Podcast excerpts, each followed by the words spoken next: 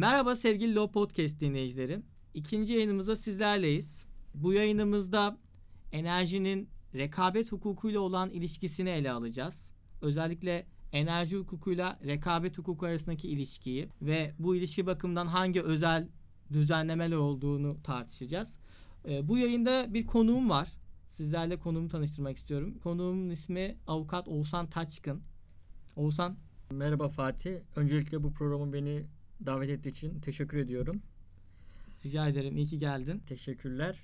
Ben önemli bir konu olduğunu düşünüyorum bunun. Özellikle enerji ile ilgilenen, enerji hukuku ile ilgili gelişmeleri takip eden herkesin rekabetle de haşır neşir olması gerektiğine, rekabetteki her türlü düzenleme olmasa da asgari düzeyde rekabet hukuku bilgisine sahip olması gerektiğine inanıyorum. Zira çok önemli şu an. Özellikle şirketler özelinde. İstersen seni tanıyalım. Biraz kendinden bahsetmek istersen. Tabii ben Oğuzhan Taçkın. İstanbul Üniversitesi Hukuk Fakültesi mezunuyum. Avukat olarak çalışıyorum. Aynı zamanda İstanbul Üniversitesi'nde e, özel hukuk yüksek lisansına başladım. Orada devam ediyorum. Rekabet hukukuyla ilgileniyorum. Yazar yazıyorum. Şu an üniversitede çalışmalar yapıyorum. Zaten Oğuzhan'ın rekabet hukukuna olan ilgisi bu yayında özellikle rekabetle ilgili bir yayın yapmak istediğimde kendisini davet etmemde en önemli kıstası oldu. Tekrar teşekkür ediyorum geldiğin için. Ben teşekkür ederim. Ben sorularla başlayacağım aslında sohbet havasına devam edeceğiz. Tabii. Şimdi enerji hukukuyla ilgili ilk yayını ben gerçekleştirdim. Burada enerji hukukunun genel kapsamını, özelliklerini anlattım. Dört bölüme ayrıldığını, elektrik, doğalgaz, LPG ve petrol olmak üzere bunları anlattım detaylarını. Ama şimdi bir de rekabet perspektifinde aslında rekabet denilince ya da rekabet hukuk denilince bir kafa karışıklığı var insanlarda. Hukukçular da dahil olmak üzere bence bu kafa karışıklığına. O da şu. Birçok kavram var rekabetle ilişkili. Bunlar rekabet hukuku, haksız rekabet, rekabet yasağı, rekabet yasağı sözleşmesi. Değişik kanunlarda tabii bunların tanımları var, düzenlemeleri var. Ben aslında buna başlamak istiyorum ilk soru olarak. Yani rekabet hukuku, haksız rekabet, rekabet yasağı bunların arasındaki fark ne? Biz rekabetle ilgili de rekabet hukukuyla ilgili nasıl değerlendirmeler, nasıl tanımlamalar yapmalıyız, nasıl yorumlamalıyız? Evet yani senin de söylediğin gibi gerçekten de bu üç hukuk müessesesi karıştırılıyor. Yani ben şunu görüyorum açıkçası rekabet deyince bir haksız rekabet algısı var. Hı hı. Rekabet hukuku ise aslında daha farklı. Tabii bir de bunun yanında rekabet yasağı var. Ama üçü de rekabet. Kelime ortak. Şimdi Şimdi rekabet yasağının iş hukuku açısından da görünümleri var mesela. tabii hem ticaret Yani, hukukunda evet. yani şirketlerde Çok geniş. hem de iş hukukunda var. Ama üç kavram da birbirleriyle karıştırılabiliyor. Oldukça. Özellikle rekabet hukukuyla haksız rekabet bilhassa karıştırılabiliyor. E, istersen şimdi rekabet hukukuyla başlayayım. Aynen bunları nasıl ayıralım aslında? Hani genel kapsamda onları merak ediyoruz. Senden dinlemek istiyoruz. Şöyle şimdi rekabet en genel haliyle yarış ifade eder. Yarıştır. Literatür olarak rekabet hukuku ise şirketlerin daha doğrusu rekabet hukuku terminolojisinde konuşalım. Teşebbüslerin birbirleri arasındaki yarıştır. Rekabet hukuku teşebbüslerin birbirleri arasındaki yarışı inceleyen hukuk dalıdır. Rekabet hukuku Amerika'da ortaya çıkmıştır. Sherman Act dediğimiz Senatör Sherman tarafından dönemin teşebbüslerinin tekelleşmesini önlemek amacıyla bir kanun geliştirmiştir. Bu Sherman Act olarak anılmıştır. Özetle de şunu söyler. Teşebbüsler sakın bir araya gelip bizi ezmeye kalkmayın yoksa cezayı yersiniz. Bununla beraber Avrupa'da Avrupa'da gelişmeye başlamıştır. Temeli yine aynıdır. İlk haliyle kartelleşmeyi önlemek. Yani rekabet hukuku başta da bahsettiğim üzere yarış olduğu için ey şirketler birbirlerinizle yarışın. Yaklaşmayın. Bir araya gelmeyin. Bir araya gelip Mesafe koyun. mesafe koyun. Anlaşma yapmayın ki piyasayı ezmeyin. Diğer teşebbüsleri ezmeyin. Tüketiciyi de ezmeyin. Yani bizi de ezmeyin. Evet. Bir de devletin ekonomisine de zarar veriyor bu aslında. Değil mi? Tabii ki. Rekabetin iyi bir rekabet ortamının olmadığı ülkede ekonominin de aslında zarar gördüğünü söyleyebiliriz. Tabii serbest piyasa Aha. açısından baktığımızda zaten şirketlerin, teşebbüslerin bir araya gelerek anlaşma yapmaları serbest piyasayı olabildiğince azaltıcı hatta neredeyse ortadan kaldırıcıdır. Çünkü serbest piyasa temelde neyi amaçlar? Birden fazla kişi, şirket bir piyasanın içerisinde bulunsun. Serbestçe kararlarını alıp Evet. ticari hayatlarını sürdürsünler. Şimdi Bırakınız yapsınlar, bırakınız geçsinler. evet prensibi. yani Aha. Adam Smith'in yani Abi. klasik okulun en temel anlayışı odur. Ama tabii bugün iktisadi bakış açıları farklılaşmıştır. Şu an ona girmiyorum. Ona girmeyelim. Ee, Ona girmiyorum. rekabet üzerinden Aha. devam edelim. Yani temel olarak yarışın der. Şimdi bizde rekabet hukuku 1990'ların başından itibaren Avrupa'ya uyu- uyum süreciyle gelişiyor. 92, 93, 94 yıllar kanunun çalışması, 96, 97'de kurumun kurulması, kurumun çalışmaya başlamasıyla beraber rekabet hukuku fiilen uygulanmaya başlanıyor. Avrupa Birliği mi istedi bizden bunu aslında? Bir Hayır. kriter miydi o süreçte 90'lı yıllarda? Rekabetle ilgili mevzuat oluşturun. Bir kurum kurun şeklinde. O şöyle biz Aha. Avrupa Birliği adayı ülkesi olduğumuz için idi. Biz kanunlarımızı Müktesebatında AB'ye uyumlaştırma kapsamında yapıyorduk. Rekabet de Avrupa'da önemli bir alan ol- teşkil ediyor. Bizde bizde yoktu hatta yani olan bir şeyi düzenlemedik. hiç yoktu. Ee, Evet, sadece yargı kararlarında bu alana yönelik kararlar vardı ama bu açıkça bir kanun olmadığı için şekillendirilemiyordu. Biz Avrupa uyum süreci kapsamında bir kanun koyduk. Tabii şunu da belirtmek yanlış olmayacak. Bu kanun başlı başına özgün bir kanun değildir. Ee, Nasıl alındı? Genel Avrupa ülkeleri. genel hatlarıyla alındı ve yani e, olabildiğince de uyumlu halde şekillendirildi. Bunu da hani söylemek yanlış olmaz. Daha sonra da bahsettiğim gibi 97'den itibaren 98, 99 ve devam yıllarda rekabet hukuku uygulanmaya başladı. Teşebbüslere gidildi. Rekabet aykırı davranıyorsun. Al sana ceza dendi veya rekabet aykırı davranmıyormuşsun. Boşunaymış şikayet dendi. Ondan sonra idare mahkemesi kararlarına konu oldu. Zamanla zamanla zamanla gelişti. Şu anda rekabet hukuku Türkiye'de son noktasını bulmuştur cümlesini kurmak bence yanlış. Gelişmektedir. Hala devam ediyor. Aslında idare hukuku gibi hani genç bir alan diyoruz ya sürekli yenileniyor. Kesinlikle yani. o da yeni bir alan. evet. Yani Roma gibi işte e, Boşar hukuku gibi. Kars Akdini Kars Akdini'nin tarihçesini Roma'ya kadar götürürüz falan. Tabii. Bunda öyle bir şey yok. şey. Bunda öyle bir şey yok. Bizim ülkemiz açısından da genç olduğunu söylemek son derece doğal. Gelişiyor. Rekabet hukuku alanında önemli çalışmalar yapılıyor. Bir sürü program yapılıyor. Ama naçizane bence yine de tam olarak herkesin tam söylemek istemiyorum ama bildiğini söyleyemem. Yani Evet. mesela herkes şunu bilir. Satış sözleşmesini az çok en azından bir şeyi almak, bir şeyi vermek, ödemezse kurulması. karşı Aha. tarafın borçlu olduğunu bilmek. edimleri arasındaki Evet. ilişkiyi bilir. Ama burada şey var. Rekabetle ilgilenen kişinin iktisadi de düşünmesi gerekiyor aslında. Hep değil mi? Yani arkasına bir mali, ekonomik bir düşünce de yapması gerekiyor. Hep hukuk, rekabet hukuku diyoruz ama hukukun yanında diğer disiplinlerin de aslında kullanılması gereken bir alan. Tabii rekabet hukuk kaynakları açısından diyorsan iktisadi çalışmalar önemli yer tutar. Çünkü grafikler, pazar payları, Hı hı. teşebbüsün davranışları, pazar içerisindeki davranışları vesaire iktisadi açıdan alınan verilerle şekillendirilir. Yani en basitinden Big data var aslında ortada bir de. Tabii. Aha. Yani rekabet hukuku kararları da bu açıkça yer alır zaten. Kararlarda bunu görüyoruz. Çok da zor rekabet hukuku kararlarını yorumlamak. Kolay değil. Bence verilerle konuşulan bir şey olduğu için. Özellikle Tabii. soruşturmalar ağırlıklı olarak verilerin gündeme geldiği, Tabii. dosyalardan meydana geldiği için bir hukukçular için de zor olduğunu ben değerlendiriyorum naçizane. rekabet kararları rekabet kurulu kararları güzeldir. Hatta bazı kararlar çok çok güzeldir. Gerçekten o kararı okuyup bir sektöre yönelik önemli bilgiler edinebiliriz. Tabi bunda bir noktada şu idare hukuku açısından sen de çok iyi biliyorsun. İdare kararını gerekçeli yazmak zorunda değildir. Evet. Genel kural. Ama rekabet kanununda 4054 sayılı rekabetin hukukunu koruması kanununda rekabet kurulu kararları gerekçeli olur Mutlaka gerekçe olmak. olmak zorunda. zorundadır. Bu kararların güzelliğinin yasal dayanağı da odur. Kararlar gerekçeli olmak zorundadır. Hatta kararlar idare mahkemesine konu olduğunda idare mahkemesi teşebbüse ceza verildiyse ceza verilmesine sebep olan delillerin yeterli olmadığını söyleyebilir. Evet. Yani ortada yeterli veri yok diyebilir. Dolayısıyla bu gerekçeler gerçekten çok sağlam olmalı. Onun için de çok detaylı Yoksa olmalı. iptali açık Danıştay nezdinde, idari Evet. yargı nezdinde eğer siz bir idari işlem tesis ederken tüm unsurlarıyla e, belirlilik ilkesinde dikkate alarak değerlendirmelerinizi yapmıyorsanız idari işlem tesis ederken idari yargıda da bunun iptal yolu oldukça açık olur. Evet, iptal yaptırımına maruz kalır. Şimdi istersen farklara geçelim. Evet aslında rekabet hukukundan bahsettik. Haksız rekabet ve rekabet yasası. Evet. Evet. Bunlar Şimdi- arasında nasıl bir ilişki var?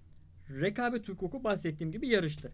Bir de haksız rekabet var. Biz bunu TTK'dan, Türk Ticaret Kanunu'ndan biliyoruz. 55. TDK Evet. 55 direkt. Çok da iyi biliyoruz. Aha. Temeli nedir bunun? Şirketler Evet. kendi aranızda dürüstlük kuralına aykırı olarak yarışmayın. Dürüstçe bir yarış olsun. Fair play olsun yani. Der. En temeli budur. Tabii. Kanun devamındaki maddelerde de şunu sayar. Bunlarla sınırlı olmamak üzere şu davranışlar haksız rekabet teşkil eder. Evet sınır tutmaz. Özellikle Evet. hatırlıyorum. O önemli. Hatta bir de bununla ilgili yönetmelik var. Ticari reklam ve haksız ticari reklam yönetmeliği var Evet. biliyorsun. Burada da haksız rekabet enstrümanlarına yer veriliyor. Bu yönetmelikte de daha detaylı olarak haksız ticari uygulamanın ne olduğu üzerinde de e, duruluyor. İki aslında o yönetmelikle haksız rekabet maddeleri çoğu zaman da aynı. Ona dikkat etmiştim. Evet benzerdir Hı hı. ama orada reklamda gerçekten parantez içerisinde reklam hukuku da gerçekten çok zevkli bir alandır. Haksız, yapıyorum. evet. haksız rekabette reklamların yeri çok büyüktür. Reklam kurulu vardır, reklam kurulu kararları da vardır. Çünkü haksız rekabetin bizim gördüğümüz yani hepimizin gördüğü en bariz alanlarından birisi reklamlar. Reklam. Aslında benim aklıma haksız rekabet denince e, reklam geliyor gerçekten. Tüketici olarak. Tüketici olarak Bir evet. Tüketici gözüyle söylediğimde e, reklam geliyor. Çünkü en somut gerçeğini orada görebiliyorum. Evet. Uygulamada haksız rekabetin ne olduğunu.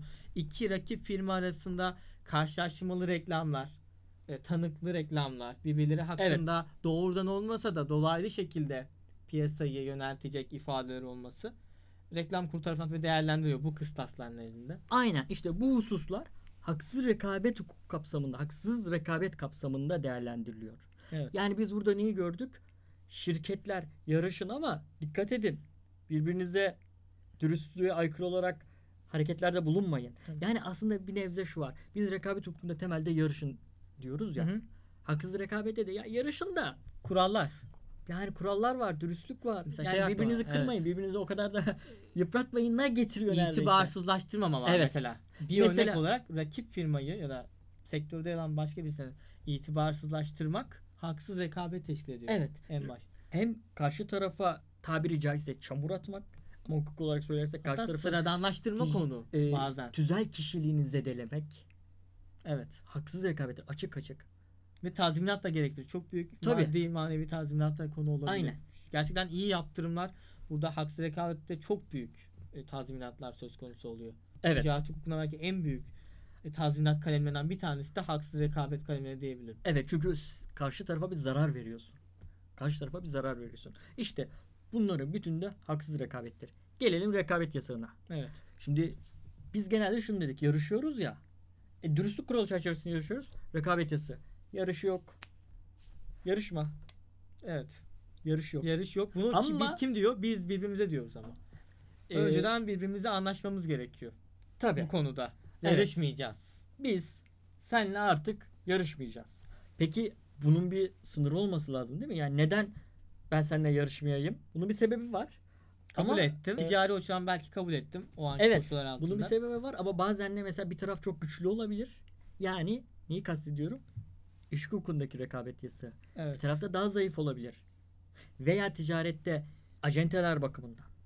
Hı hı. Bir tarafta çok büyük bir şirket var. Diğer tarafta acentenin rekabet yasasına ilişkin uyması gereken hususlar var. Hı hı. Yani dolayısıyla rekabet yasası öyle sınırsız bir şey değildir. Anayasamızda ne var? Herkes özgürce iş yapabilir. Evet. Faaliyette bulunabilir. Girişimler De bulunabilir. bulunabilir. Peki Aha. anayasadaki temel hak ve özgürlükler nasıl sınırlanabilirdi? kanunla. İstisnalar var. Ona sınırlanamayacak olan hususları şu an ayrı tutuyorum. Anayasaya çok girmeyeceğim. Ama temel olarak kanunla. Kanunla sınırlı. İşte kanunla sınırlanır. Peki hangi kanunda var? Rekabet sözleşmesi. Temel olarak Borçlar kanunu. borçlar kanununda. Türk Ticaret Kanunu'nda. İş hukukundan İş, bahsedersek. iş kanunu da böyle bir düzenleme var. Evet. Aha. temel olarak hassas bilgilere sahip uygulama açısından söylüyorum. Yani hukuk şey olarak da öyle, kanun olarak da öyle. Yani şöyle önemli bilgilere sahip olan çalışan işten ayrıldıktan sonra belirli süreyle ayrıldığı şirketle rekabet etmesi yasaklanabilir. Aynı sektörde faaliyet gösteren örneğin. Bunlar Evet, sözleşmelere aynısı. konuluyor. Evet, Rakip bir işletmede çalışamaz. Evet. bölgeyle veya Hassas veriler olduğu için Evet, çalışanlar. veya kendisi şirket kurup ayrıldığı şirketle yarışa giremez. Çünkü- Aynı bölgede de olamaz diye sınırlama var değil mi? Tabii o da, o da var çünkü. sınırlamalar değişebiliyor. İstanbul'da İstanbul'la ilgili bir sınırlama koydum. Başka bir yerde Evet. çalışabilir ama İstanbul'da çalışamaz. olabilir. Hı hı. Yani o Bölgeyle ilgili bir sınırlama da var iş hukukunda. Evet o var Ee, çünkü orada tabii o ki ayrılan kişinin sahip olduğu bilgi e, velev ki bilgiyi kullanması halinde ayrıldığı şirkete verebileceği zarar vesaire bunlar gözetiliyor. Hı hı. Ha, süre var. Hatta biliyorsun bunun ceza şartı da var. Orada ceza şartın tutarı da ta- Tartışmalı. e, şöyle, Yargıtay'ın yani- görüşü var. Evet. e, kafana göre koyamazsın. Sen benden ayrıldın 1 milyar dolar. Hayır. Geçersiz sayıyor. Böyle bir şey yok. Evet. Bu Ee, özellikle çok tartışılıyor. Bir işçi aslında e, yeni bir iş yerine girdiğinde önüne bir sözleşme konuluyor. Benim iş yerimden ayrılır ama şu kadar süreyle rakip firmada çalışırsan 1 milyon TL ya da 2 milyon dolar. Böyle çok gördüm ben bu tarz sözleşmeleri. Bunlar ama Yargıtay nezdinde Yargıtay istikrarlı kararları var. Burada yani işçi lehine yaptığı değerlendirmede bunu baş, geçersiz sayıyor bu ceza işareti. Evet yani neredeyse bizde ticarette karşı tarafın mahfuna sebep olacak diye bir faiz meselesi vardı ya. Evet. Bu da biraz ona benziyor. Yani bir işçinin imkansız hale getirecek, mahfuna sebep olacak, olabilecek bir yani ona benzetiyorum ben. Aslında objektif inşa olmaz. imkansızlığı gibi. Yani mümkün değil. Mümkün yani değil. başta. Evet. Mümkün değil zaten. Çoğu zaman mümkün olmuyor. Bu Şimdi- işçiler nezdinde çok sorulan bir soru ama. Ben böyle bir protokol imzaladım. Acaba ayrılır rakip firmada çalışırsam ne olur? Bununla o kadar çok karşılaştım ki genelde insanların merak ettiği bir soru. O yüzden Evet. bunu bahsetmek Ee, istedim. ama orada parantez içinde şu yanlış anlaşılmasın. Ceza indirilir. İndirilir Bunu demek tabii. gerekir. Hı hı. Yani çünkü burada sorun şu. Karşı tarafın yani mümkün olmayan bir tutar. Yani imkansız bir tutar. Ve orantılılık diyelim biz. Evet orantılılık açısından nasıl söyleyelim? Kusurun onu? haline göre mi? Yani, şöyle orantılı değil. Tamam sen rekabet yasası anlaşması yaptık ama bu da orantılı bir ceza değil. değil. Bunu orantılı hale getiriyoruz. Evet. Hakimin Temel- müdahalesi gibi sözleşmeye. Yani aslında belli bir kısmı geçersiz, Belli bir kısmı geçerli. belli bir kısmı ama Evet. geçerli. Onu da hakim takdir ediyor. Evet. Somut olayın koşullarına göre. E, Şimdi bu da rekabetsiz. Rekabetsiz sınırları biz niye gördük? Belli sınırlar çerçevesinde yarışmıyoruz. Evet. Şimdi bu Üç üçü konu- rekabet hukuku yarışıyoruz. Haksız rekabet dürüst bir şekilde yarışıyoruz. Rekabet yasası yarışmıyoruz. yarışmıyoruz. Bu üç alanda birbirinden farklı ama uygulamada çok karıştırılabiliyor. aslında hepsi nedeni aynı ama. Bir, Bir yarış, yarış. yarış. Evet. Kritik şey aslında sihirli sözcük bu da yarış. Evet. Yani Onunla başlıyor her şey. Evet. Yarışmakla bir başlıyor. yarış var. Mesela ben uygulamada görmüştüm bir ihtarname çekiliyor. İhtarnamede açıkçası özellikle rekabet hukukuyla haksız rekabet karıştırılıp rekabet yasağı da var. Bunu da biraz karıştırıyor ama o rekabet yasağı biraz daha ayrılabiliyor. Biraz Ama- farklı evet. Yapmama olduğu için Evet. olay. Yapma Anlaşmaya- değil de yapmama edimine Evet. ilişkin olduğu için. İhtarnamenin özünde şunu içeriyor. Biz yarışmayalım. Sen bana haksız rekabet yapma. Bulunduğun davranışı bırak. Birbirimize karşı da şey yapmayalıma getiriyor. Ama öyle bir söylenmiş ki bu. Hani rekabet hukuku açısından da bunlar aynı sektörde aynı işi yapan teşebbüsler. Yani dolayısıyla bir anlaşmaya getiriyor neredeyse. İddianamenin kabulü evet e, bir Anladım. cevap gönderip evet aynen bu şekilde birbirimizle şu hususlarda şey yapmayalım hatta işbirliğimizi güçlendirelim diye bir cümle eklense Güzel. Anlaşma. Şimdi bir örnek daha vereyim mi? Bu Tamam. çok sevdiğim bir rekabet kurulu kararıdır. Evet, diğer konuya Evet. geçeriz ondan sonra. Mersin Mut ilçesinde internet kafeciler. Bu da mutlular, mutluyum diyorlar. Onu hemen belirtmek istiyorum. Bir öğretmenim vardı benim İngilizce öğretmenim.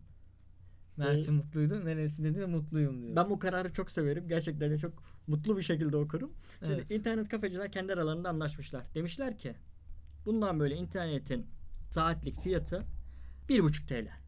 Hani çocukken saatlik açtırmışız. buçuk, bir buçuk lira. Evet, bir buçuk lira zaten. Bütün Yalnız- Mersin e, Mut, Mut ilçesi, ilçesindeki- ilçesinde evet. bütün internet kafeler anlaşıyorlar. Evet anlaşmışlar, Evet. yazmışlar, çizmişler. Bir buçuk lira. Ama birisi çıkmış 1 lira yazmış. Şimdi 1 lira yazınca millet oraya koşmuş. Hücum etmiş. Geri kalan tüm kafeler sen nasıl böyle bir şey yaparsın demişler. Hemen solu Ankara'da almışlar. Rekabet kurumuna. Evet. Demişler ki biz bir anlaşma yaptık. Tüm fiyatları bir buçuğa getirdik. Ama şu işletme, şu internet kafe saati 1 lira yaptı. Burada rekabet aykırılık vardır ki derim. Bunu rekabet kurumuna söylüyorlar. İlginç bir durum. Evet. bence. evet. Ee, Yanlış Yani- danışmanlık almışlar bence. Evet. Ee, Evet. Gerçekten çok güzel Biraz- bir karar. Yani rekabet hukukunun en ağır ihlallerinden biri. Bir kartel oluşmuş. Fiyat karteli. Evet. Burada aslında rekabet kurumunun cezalanması gerekenden şikayette bulunuyor. Evet. Değil mi? Evet rekabet yani kurumu kapısına bizi- gidiyorlar. Bizi cezalandır der gibi. Değil. Bak, şey, diğer kişi cezalandır diyorlar ama kendileri aslında halbuki burada Evet. rekabeti ihlal eden en kendileri. ağır şekilde. İlginç olan da ihlal etmeyen de 1 liraya yapan. Evet. O ihlal Yani etmiyor. fiyat karteline karışmayarak açık bir şekilde beyan ediyor. Çok güzel bir karar. Sonra rekabet kurulu, ne, ne dedi burada rekabet kurumu? rekabet kurulu kararı inceliyor.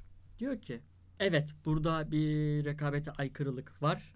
Fiyat belirlenemez. Teşebbüsler bir araya gelmiş. Fiyat belirlemişler. Ancak bu çok da uygulanmamış. Yani arada işte yine 1 liranın dışında da bazıları yine fiyatı değiştirmişler. Çok uzun sürede uygulanmamış. Aynı zamanda bu Mut ilçesindeki internet kafelerin büyüklüğünü düşündüğümüzde de çok da büyük değil. Dolayısıyla biz burada ceza vermiyoruz. Bu davranışın da ihlal olduğunu söylüyoruz demişler ve onlara da bir uyarı vermişler. Hemen bunu ortadan kaldırın. Anlıyorum. Bir sorun var peki hemen bitireceğiz yerine geçeceğiz. Peki e, bir internet kafe internetin saatini 25 kuruş yapsaydı ne olurdu? Yani nasıl değerlendiriyorsun orada? Hani farklı perspektiften bakmak için. Şöyle Diğerleri normal. 1 bir lira, lira, 1 lira, 75 lira, kuruş. Bir evet. tanesi 15 kuruş yaptım dedi.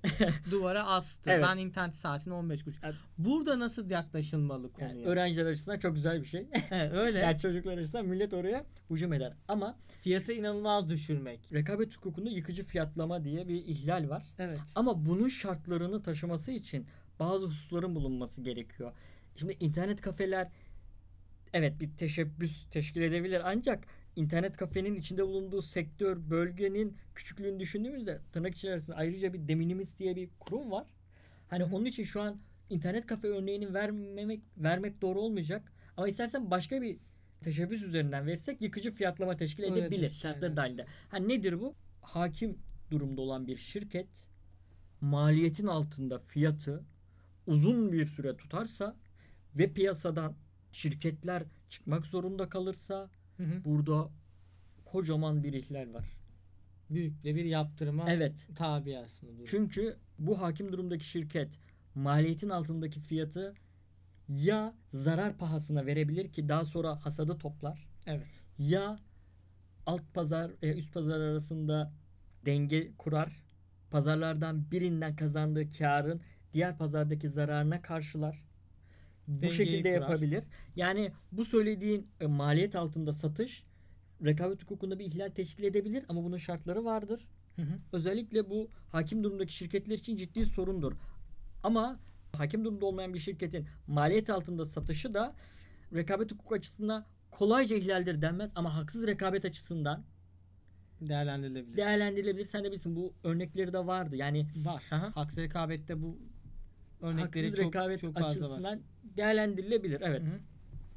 Teşekkür ederim o zaman. İlk soru için e, çok teşekkürler. İyice aydınlatıcı oldu en azından. Benim açımdan. Umarım. E, istersen Peki. enerjiyle bağdaştırmaya çalışalım şimdi. Rekabetten bahsettik genel hatlarıyla. Ama konumuz itibariyle enerjiyle olan ilişkisi üzerine de durmak gerekiyor. Şimdi enerji alanında yaşanan rekabet uyuşmazlıkları ve yargısal süreçler aslında bahsetmek istediğim diğer bir başlık. Burada istersen ben gireyim. Daha çok petrol piyasası ile ilgili bazı örnekler vermek istiyorum Tabii. bu konuda. Daha sonrasında senden e, rekabetle olan ilişkisi bağlamında görüşler alırız. Şimdi intifa konusunda bazı değerlendirmeler yapmak lazım. Rekabet uyuşmazlıklarında. Petrol piyasası üzerinde nasıl bir durum söz konusu oluyor? Rekabet kurumunun son yıllarda verdiği kararlarda aslında bu kararların tarihini 2009'a kadar götürmek dahi mümkün. Belki daha eskilere. Akaryakıt istasyonlarında dağıtıcılar tarafından ve dağıtıcılar lehine test edilen intifalarda bir süre sınırlaması sorunu yaşanmıştı. Evet. Bayilerle Evet, dağıtıcılar arasında. Ee, Uzun yıllarda devam eden bir tartışmaydı bu. Rekabet Kurumu burada aslında şundan bahsediyor. Böyle bir şikayetler karşısına geldiğinde Rekabet Kurumu ilke kararı olarak şöyle bir karar aldı ki bu petrol piyasasına belki e, Türkiye'de alınmış en önemli karardan bir tanesidir. Rekabet Evet. alanında olmak üzere. Siz bayiyi dağıtıcılara yani dağıtıcılar dediğim burada akaryakıt dağıtım şirketlere veya sizin reklam olarak bildiğiniz akaryakıt istasyonunun reklamlarını gördüğünüz büyük dağıtıcı şirketler bayilerinizi yeni sözleşme yapma konusunda serbest bırakın. Belli bir serbest tanıyın. İntifa tesis ederek bayinin aslında size bağlı olmasını, size muhtaç olmasını değerlendirmeyin. Bayiyi belli bir özgürlük noktası tanıyın. Şeklinde rekabet kurumu değerlendirmesi oldu ve burada da 5 yıllık bir süre sınırlaması öngördü. Yani 5 yılın sonunda siz bayilik sözleşmesini ya da intifayı uzun yapsanız dahi rekabet kurumu dedi ki 5 yılın üzerindeki süreyi ben değerlendirmiyorum. Burada aslında rekabet açısından bir aykırılık görüyorum. Çünkü bayinin başka dağıtıcılarla çalışması engel oluyorsun sen baştan. Evet. En başından engel oluyorsun dedi. Ve bir süre sınırlaması koydu. Tabi bunun istisnaları var. Sen nasıl yorumlarsın bu konuyu? Ben şunu Bunlardan söyleyeyim. bahsedelim. Kurul kararı ve akabindeki yer kararında özellikle intifanın 5 yıllıkla sınırlanması bence rekabet hukuku açısından çok da güzel bir şey. Neden? Evet. Eğer bu olmasaydı tamam dikey anlaşma 5 yıl. Yani dağıtıcıdan o akaryakıt istasyonu 5 yıl boyunca petrol alacak. Petrol ürünlerini alacak. 5 yıl sonra ben başkasına gidebilirim diyebilir. Ama intifa süresi 20 yıl. Peki şimdi dese ki 5 yıl biz çok güzel seninle satış yaptık ama ben ben artık sıkıldım senden. Başka birine gitmek istiyorum dese Gidemiyor. 20 yıllık intifa varken bunu yapması mümkün mü? Mümkün değil. Ki Evet. intifa öyle bir hak ki mülkiyetten sonraki en geniş veren hak Evet. intifa. Ki intifayı ben önceki yayında da bahsettim. İntifa hakkı petrol piyasasında çok görülen bir hak türü. Uygulanıyor en çok Uygulamada uygulanan- en çok petrol Ay- piyasasında hatta üniversitede şunu düşündüm. Ya intifa hakkı deniyor ama ben bunu görecek miyim ileride? Yani intifayı bırakıp kira Evet. sözleşmesi yaparak bu işe giren olur mu? Şu an aslında ondan bahsedeceğim en son. İntifalarda belli bir azaltılma oldu sektör özelinde. Artık intifadan ziyade kira şerhiyle hareket ediliyor. Ama şersiz. Şerhsiz, olmaz. Ha, şersiz. Şerhsiz olmaz. İşte- kira şerhi olması gerekiyor taşınmazda bağlamak için. Dağıtıcı neyi istiyor? Uzun süre Ba- olarak Elin orada altında bulunmak. tutmak. Elin evet. altında olmasını Evet. istiyor bayinin. Ama- Temel gereksinimi bu. Rekabet hukuku da işte orada Devreye giriyor. Dur devreye diyor. giriyor. Dur diyor. Bu intifa meselesiyle bu sektördeki rekabet ciddi anlamda korunduğunu söyleyebiliriz bence. Çünkü diğer türlü hakikaten bu intifa yoluyla dikey anlaşmayı bir yıl yapın. Hı hı. Diyelim. 2 yıl, 3 yıl, 4 yıl, 5 yıl maksimum. Evet. Ama intifayı siz 20 yıl yaptıktan sonra Mümkün değil. Ticaret e, serbest şey yapamazsınız. Çünkü kendisi. o intifa hakkına sahip olan kişi başka bir dağıtıcı şirkete peki buyurun siz gelin burada yapın. Yani ticari davranışları düşündüğünüzde bu kolay olmayacak. Tabii bu şey de oldu aslında. Akaryakıt sektöründe çalışmak isteyenler cesaretlendirdi bu en Evet. başta. Hem başka dağıtıcıya geçme hem de kendileri dağıtıcı olma noktasına cesaretlendirdi ayrılıp. Ki şu an bu kararlardan sonra dağıtıcı sayısı çok fazla arttı. Yüze yakın bir dağıtıcı var şu an bildiğim kadarıyla. O civarda bir dağıtıcı var. Sayının artması da aslında sektörü hareketlendirdi, Hareketlendirdi. çeşitlendirdi. Ama şunu da söylemek bence yanlış olmayacak. Sen de bahsettin. Bunun bir istisnaları var. Ondan şimdi bahsedeceğim. Özellikle Evet. Şimdi 5 kişi geldi bir anonim şirket kurdu. Dağıtım şirketine girelim dedi. Bir istasyon için, 10 istasyon için, 100 istasyon için bir maliyet hesabı yaptılar. Bir de 5 yılı düşündüler. Biz ya tamam dağılalım çayı içip kalkalım Bu dediler. yatırımın karşılığını alamıyoruz dediler. Ama o zaman ne oldu? Pazara girmedi. Yani pazara giremedi. Peki rekabet hukuku bunu ister mi? Bunu da istemez. İstemez. Dengeyi bulması lazım. Evet bir denge lazım. Evet ben bu intifa konusundaki iki istisnadan bahsedeyim. Peki bu 5 yılın üzerine nasıl olabiliyor? Bunun iki tip örneği var. Birincisi bizim aslında tarla dediğimiz bir, bir hatta karpuz tarlası diye örnek verebilirim. Bomboş bir alan düşünün. Tarla olarak kafamızda tarih edelim. Buraya siz istasyon, akaryakıt istasyonu yapmak istiyorsunuz. Hiçbir şey yok üzerinde. Bomboş. Siz buraya bir yatırım yapıyorsunuz. Tank tesisi kuruyorsunuz, pompa Evet. ekipmanları kuruyorsunuz, ikmal noktaları ve boru sistemleri kuruyorsunuz. Bir yatırım gerçekleştiriyorsunuz. Burada da diyor ki rekabet kurumunun aslında yaklaşımı bir yatırım yaptıysa buraya sıfırdan bir istasyon kurursa yoktan bir şey var ettiyse burada dağıtıcı sıfırdan burada şunu derim diyor aslında 5 yıllık sınavı burada gerçekleştirmem çünkü burada dağıtıcı yaptığı yatırım karşılığını uzun vadede toplayabilmeli. Asıl yaklaşım o. Evet. İkinci istisna da şu. Bayi ile malikin farklı olduğu durumlar var. İlk e, yayında bundan bahsettim. Bayi ile malik aynı olabilir, farklı olabilirler. Çok farklı tipleri var bunun. Ama bayi ile malik farklı olduğunda ve dağıtıcıyla da bayi arasında bayilik sözleşmesi olduğu örnekte şayet malikle bayi arasında hukuki veya ticari bir ilişki yoksa burada da istisnai olarak rekabet kurumu 5 yılın üzerinde ama hiçbir hukuki ilişki olmamalı. Rekabet kurumu burada bir istisna tanıyor. Onu belirtmek istiyorum. Petrol alanında burada bitirelim. Daha çok senin ilgilendiğin rekabetle ilgili önem taşıyan alanlardan bahsedelim istersen. Mesela enerji piyasasında serbest tüketici diye Elektrik. bir elektrikte bir kavram var. Evet. Nedir bu kavram? Mesela önemli bir kavram bence. Çok da duyuyorum bunu. Ben mesela serbest tüketici miyim? Kimler serbest Aylık tüketici? ne kadar fatura ödüyorsun? Ee, hatırlamıyorum şu an. Değişiyor. Otomatiğe mi bağladın? yok, yok. Henüz değil. Şimdi elektrik sektöründe serbest tüketici aslında çok önemli bir yer tutuyor diyebiliriz. Daha doğrusu geliştirilmek isteniyor. Yıllar içerisinde sürekli düşürülüyor ve amacı da olabildiğince herkesi serbest tüketici yapmaya yönelik çalışmalar yapılıyor. Amacı da bu. Olabildiğince herkesi serbest tüketici yapmak. Peki nedir? Biliyoruz ki 80'lerden itibaren elektrik sektöründe bir özelleştirmeye girildi. Birçok Türkiye'de alanda olduğu gibi bu uzun yıllar sürdü. Özel 2006'dan itibaren daha da hızlandı ve biliyorsun bizim elektrik dağıtım şirketleri özelleştirildi. Evet. Çok Bu- önemli bir gelişme aslında bu. Elektrik Evet. piyasası açısından. Artık yani uzun bir yıl oldu. Bununla beraber perakende şirketleri kuruldu. Dağıtım şirketlerinin Hemen yanında bir de perakende, perakende şirketleri şirketleri. Perakende şirketleri kurulduğundan kastım özellikle dağıtım şirketi dışındaki perakende şirketi. Burada Her şey de, dağıtım e, şirketi bir perakende şirketi Aha. de var. Ama esas rekabetin yarışın olduğu perakende şirketleri arasındaki yani diğer perakende şirketleri Evet, kuruldu. burada burada dinleyiciler için şunu belirtmek istiyorum. Dağıtım şirketi ve perakende şirket diyoruz ya. evet. Dinleyiciler nezdinde tam bu kavram oturmayabilir. Bunu biraz daha açıklayabilir miyiz? Elektrik üretilir. Barajlar, doğalgaz santralleri, tesisler vesaire. Elektrik üretilir. Bunlar tabii çok yüksek voltajla çıkar. Daha sonra voltajlar iner yani azalır. Dağıtım şirketleri de bunları perakende şirketleri aracılığıyla kullanıcılara ulaştırır. Yani Nihayet perakende tüketicileri, perak- bizlere. aracılığıyla derken perakende şirketleri satışını yapıyor. Evet.